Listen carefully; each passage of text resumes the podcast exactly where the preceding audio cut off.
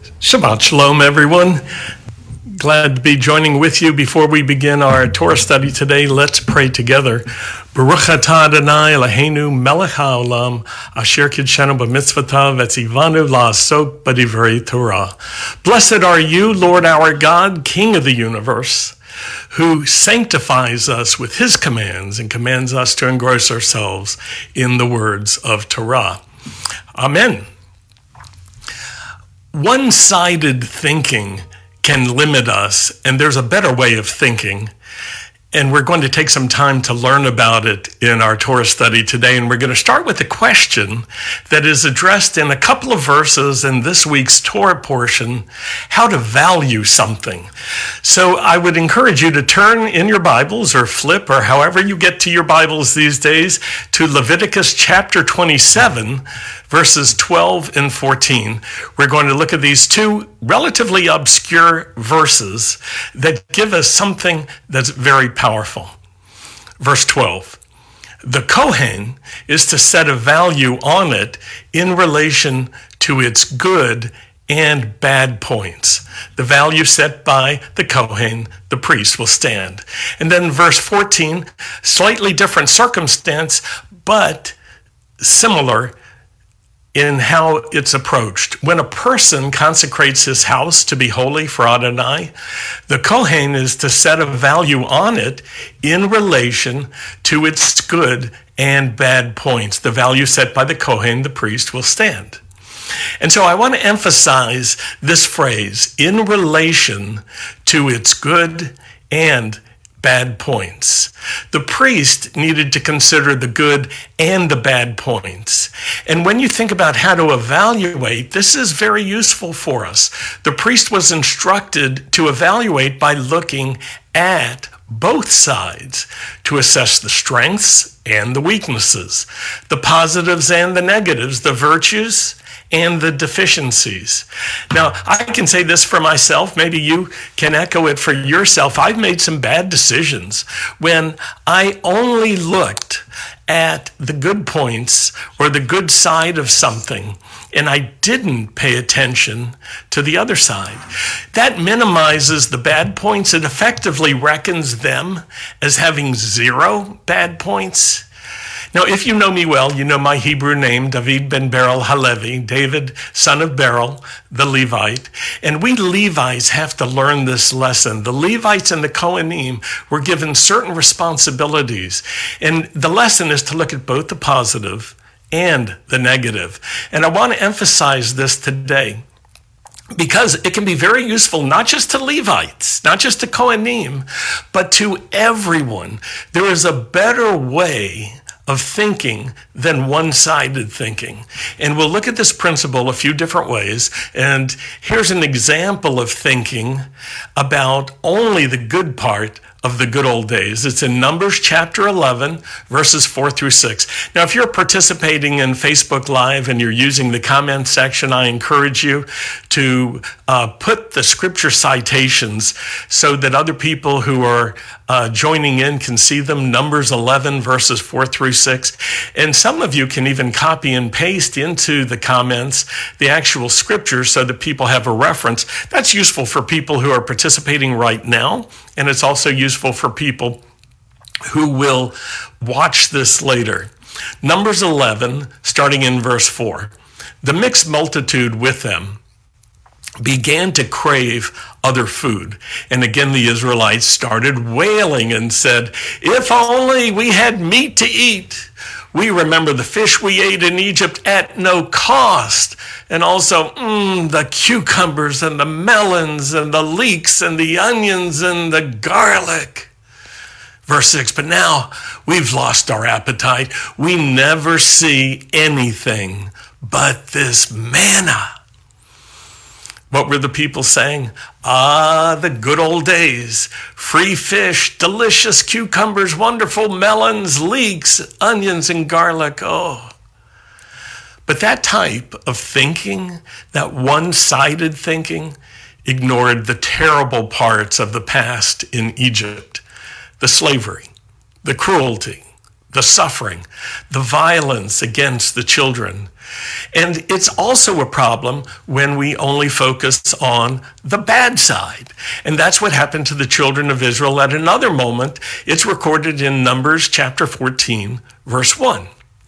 That night, all the members of the community raised their voices. They wept aloud. It's because they heard about the great challenges that they would face when they went into the promised land.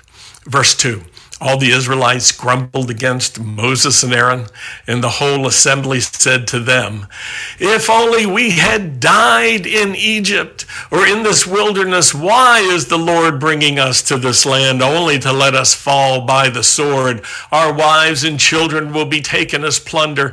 Wouldn't it be better for us to go back to Egypt? And they said to each other, We should choose a leader and go back to Egypt. You see, they were only seeing the bad, and that can cause people to give up before they even get started.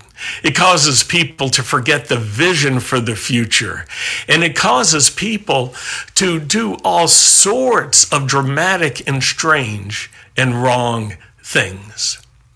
Well, these are just two examples of the way that one sided thinking can defeat us. The Kohanim were taught to look at both sides, the positive and the negative points, in order to assess and evaluate correctly. And now I want to shift gears just a bit I hope that you can follow with me. When we're making assessments and evaluations, we often need to look at a number of factors, not just one.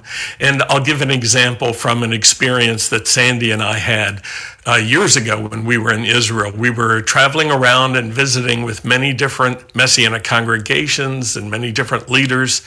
And again and again, we heard something like this We found the key, it's all about and then you could fill in the blank with one thing. We found the key. It's all about worship, someone said. One group said this. It's all about prayer, another group said.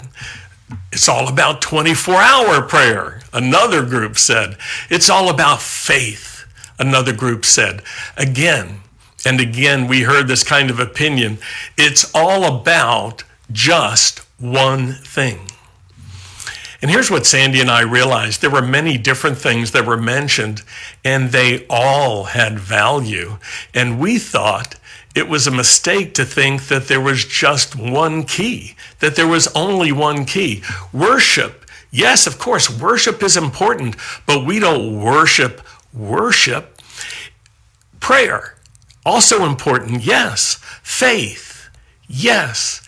Jewishness, Yes. Jewish traditions? Yes. Torah? Yes. Shabbat? Yes. Holidays? Yes. Study? Yes. Fellowship? Yes. Hospitality? Yes, also important. Acts of mercy? Yes. Authority? Yes. Leadership? Yes. You see, all of these and even more are important. And, and we believe each one of them works together. And by the way, the list that I just went through, it's not an exhaustive list. It's simply an example of the kinds of things that we were hearing from people where they were saying, we found the one key. One of the distinctives at Beth Israel Messianic Synagogue is that we want all these different qualities and more to be included and emphasized in our vision and in our direction. Of course, it's easier to be a one trick pony, to do one thing well, and that's okay for sometimes in some situations, but we want more than that. Let's look at another example where one sided thinking is incomplete. Yeshua was asked a question, What's the greatest commandment? And when he answered, he gave two commandments. The first, to love God with all your heart, soul, and strength. And the second, to love your neighbor as yourself. The two go together. Now, some people will say it's all about the Lord. That's the key. It's all about the Lord. And other people will listen to that. They'll nod their heads. Yeah, they'll smile in agreement because it sounds very correct and spiritual, but it's not the answer Yeshua gave. It's about the Lord and about people, loving the Lord and loving people. The two sides go together. Now, here's another example. Some will say, it's all about faith. Faith alone. This is the key. But the apostles gave a different answer. James, or Yaakov, as was actually his name, um, James chapter 2, starting in verse 18, gives his answer. And he starts with this Someone will say, You have faith, I have deeds. And then here's James' response Show me your faith without deeds. I'll show you my faith by my deeds. You believe that there's one God. Good, that's fine. Even the demons believe that and they shudder. And then verse 20, you foolish person, or you naive person, or another way of translating it, you simpleton, do you want evidence that faith without deeds is useless? Was not our father Abraham considered righteous for what he did when he offered his son Isaac on the altar?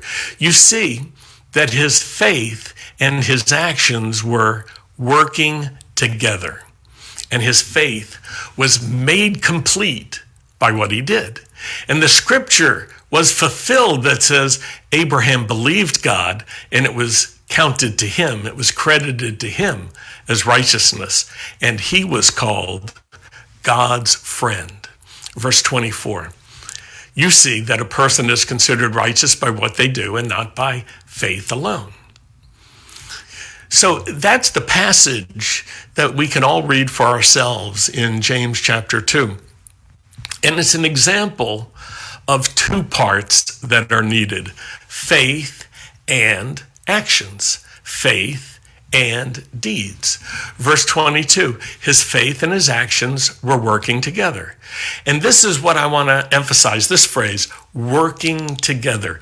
Now, if you're sitting next to someone who you like and enjoy being with, turn to them and just say this phrase working together. His faith was made complete by what he did. Here's the phrase made complete. And then the last statement the scripture was fulfilled. Fulfilled. And that means to be filled up or filled full. So Yaakov understood something. It's not just faith, it's not just action, it's not an either or, it's not one thing alone, it's both and both working together. Now, if you take these ideas, they can be very practical for married couples. They can be practical not just for Levites and not just for Kohanim and not just for leaders, but for everybody. But for married couples, this can be very, very useful, especially where one tends to see the positive and the other tends to see the negative. The scriptures are teaching us that both points of view are needed. How many times did I make the mistake myself of choosing to look only at the positive and ignore the negative? Oi, when I think about that, oh, I've made that mistake and some of you have made that mistake too. And if you've ever made that kind of mistake where you only looked at one side, you only looked at the positive, and you ignored the negative, just join me in saying, Oi, oi. You see, we can make this type of mistake. It's one sided thinking. Now, I want to consider another example. It's a good one, it's very practical. It has to do with buildings and in particular our buildings, the buildings of this synagogue, Beth Israel Messianic Synagogue. And some of you might be thinking to yourselves, well, buildings aren't spiritual. Spiritual things are spiritual. Physical things are only physical. But the Lord said to Moses, Make for me a sanctuary that I may dwell among them he spoke that word to Moses and he showed Moses details about the sanctuary. And he spoke that scripture to Sandy. It was a word that gave her clarity and vision and understanding. God gave vision to build a sanctuary, the one that he wanted, and it would be a physical place for him to dwell with his people. The physical and the spiritual together. And so the design, the details that the Lord gave were part of the vision. So think about this design, architecture, buildings, these can also be spiritual. Let there be an encouragement to all the architects. I want to encourage every architect who's who's hearing this or watching this, uh, every designer, everyone who's a builder, everyone who's involved in the construction field. Your work is very physical, but it also can have a spiritual side. Think about this. It's not just about worship. It's not just about prayer. It's not just about faith. Even buildings are important. That's why God spoke to Moses and said, Build for me a sanctuary that the people, uh, that I may dwell among them. Because that gathering together in a place is very important. And the Lord spoke that to Moses, and the Lord gave Rebbetzin Sandy some vision about that as well. She sees things. I've learned. And she initiated a trip to Budapest in Holland for a group of us from Beth Israel, 13 of us, uh, back in 2007. And we went together to see some places that Sandy knew would inspire and envision this group for our future synagogue. The people who went on the trip were able to get a glimpse of what Sandy had seen, and she understood it was going to be useful for the future. We saw some of the elements and features um, that Sandy had in mind water and expanses of glass. And at the time, Beth Israel's sanctuary in, in a different place was without windows or natural light. So after that, for several years, Sandy and a team of us looked for a new space, but we didn't find it. And if you're a newcomer, you should know something. Many people in the past, from the Beth Jacob days, the earliest days of Beth Jacob and onward, have made this synagogue possible. People have given generously and sacrificially. People have served for years and years and years with love and commitment. People have stayed committed through the ups and downs. A lot of people have contributed financially and a lot of money. And it's important for us to honor and appreciate all those who, from the earliest days, did their part. Thank you, friends, for your faithfulness, for your generosity. Now, let, let's go back to the story. At the, at the end of our search for property, we were ready to give up. We were visiting the property that was perhaps the best of what we had discovered, maybe the best of the worst, it turned out to be. It was a flex warehouse space. And when we considered how much work it was going to take and how much money and what the end result was going to be, we realized it just wasn't good enough. Now, the only one who didn't give up at that time was Sandy. She was going on vision and faith and hard work together.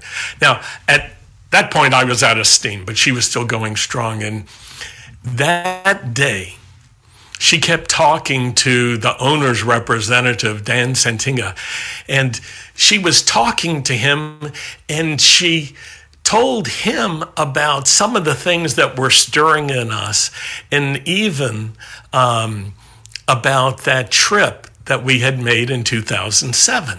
And it turned out that Dan Santinga came from a Dutch family background. And Sandy said, Oh, the Dutch, we love the Dutch.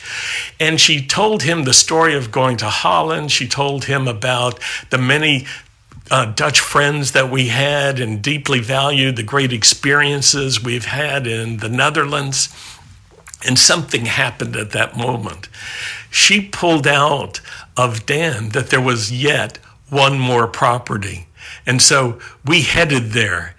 And it was it was amazing. Eric Painter and Brian Stone drove up to this property. They saw it, and this was their response This is it. This is the place.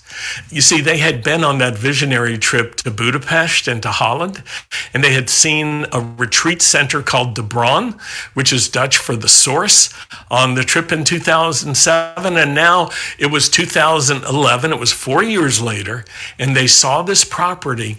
And the property here, in so many ways, fit the vision. It was on water. It was a beautiful lake. It had expanses of glass. In so many ways, it fit the vision. There were so many positives. But the condition of the buildings and the circumstances didn't fit in. The buildings had strengths and good qualities, but there were also deficiencies. And the question is, could those deficiencies be fixed? For, for many of us, the deficiencies were overwhelming. You see, some of the spaces were not occupied and some of the spaces were already leased and being used. There were three buildings that were connected and one that was separate. And the three buildings together were divided into six different spaces. The separate building was divided into two different spaces. And so everything was kind of chopped up with different tenants and, and availabilities, and it just looked impossible. But Sandy had vision and faith, and she understood the work and the action that was needed. She knew how many different rooms we would need at Beth Israel. She'd been keeping track of the spaces and uh, the uses for those rooms. She knew what spaces would need to be together and which should be separated. Now, for those of you who are in the sanctuary right now, I want you to look around. It's a beautiful sanctuary. But when we looked at this space, when we first came to this building, what is now the sanctuary was a hodgepodge of offices, a conference room, two different entrances and foyers, ceilings that were barely eight feet high, two bathrooms and a break room. But look at it now. It's a beautiful space with a soaring ceiling, a beautiful ark, a Ner Tamid commissioned just for us, and an incredible view onto the lake. It took a lot of work. It took a lot of money, a lot of vision, a lot of skill. You see, it takes effort, it takes vision, it takes cooperation, it takes perseverance. It's important for all these things to work together. We can look at the good parts. We can look at the the challenging parts and the difficulties. We can see those both and make a clear assessment when we don't have just one-sided thinking and we're willing to look at everything that's necessary. Now, Sandy's vision that Beth Israel would be a home place for us, that the synagogue in space would be a home place for us, is being realized. Since COVID, there's a lot to be renewed at Beth Israel. And so much of the vision that guides us and has guided us needs to be renewed and refreshed. The vision from Sandy that Beth Israel would be an ark. It's a call to preservation. It's a call to diversity. And it takes the vision, it takes the faith, it takes the work, it takes the prayer, it takes the design, it takes the space planning, it takes the money, it takes the generosity, it takes the faithfulness, it takes the time, it takes the commitment to Jewish identity and worship. It takes the hard work of Jews and non Jews learning to love each other and work together for our common good and calling. It takes leadership, it takes the initiative, it takes the understanding, it takes the wisdom, it takes the perseverance. You see, it takes it all. There's not just one key, there are many keys. And we must remember, or we will not be able to renew and refresh every ministry and every distinctive that makes Beth Israel precious to us all. This remembering is essential to our renewal, but it may be a challenge for those who are relatively new or very new to the congregation because you don't have the memories. You don't have the experiences. So it's important to hear the stories so that you can connect with the rest of us. When we look at our strengths and we look at our weaknesses together and we understand this is essential to make assessments and effective evaluations, then we are finding a better way than one sided thinking. And this approach will also give us clear thinking. That's the work ahead that Sandy and I are giving ourselves to, and we're calling all of you to as well. Let it be as in days of old, that those whose spirits are stirred and those whose hearts are willing will give themselves and give of themselves and serve the high calling of vision and renewal that God has for us now. Would you pray with me? Lord, we thank you for your wisdom. We thank you for the vision that you share with us. We thank you, Lord, for the actions that you call us to take. Thank you that all these things work together. Give us confidence, Lord, as we assess and evaluate.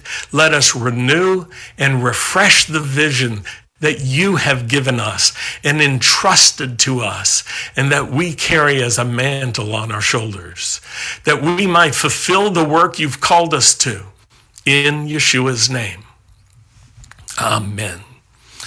In a moment, we're going to be closing with Aaron's blessing, and I can't see you who are in the sanctuary, though you can see me. I'm going to ask you to stand. I understand, you know, that we've renewed that custom, though some people have to um, still maintain uh, social distance, and it's important to respect that. Some need to be. Um, continuing to be in their separate spaces. But for those who are gathering together, um, we'll give you time to do that. But for everyone, um, would you consider standing with us financially? And if this service in the sanctuary, if this live stream, or if our Messianic Jewish uh, Teachings podcast is a blessing to you, would you consider blessing our ministry as well? All the information is at our webpage, bethisraelnow.com slash giving. And let's close with Aaron's blessing. Yivarechacha Adonai v'yishmarecha. Ya'er Adonai panavelecha v'chunecha. Yisa Adonai panavelecha v'yasem shalom. May the Lord bless you and may the Lord keep you. May the Lord cause the light of his face to shine upon you and be gracious to you. May the Lord lift up his face to you and give you his peace, his shalom, in the name of the Prince of Peace, Sar Shalom, Yeshua, our Messiah. So, from Sandy and me and the entire Beth Israel team, thanks for joining us, everyone. Shabbat Shalom.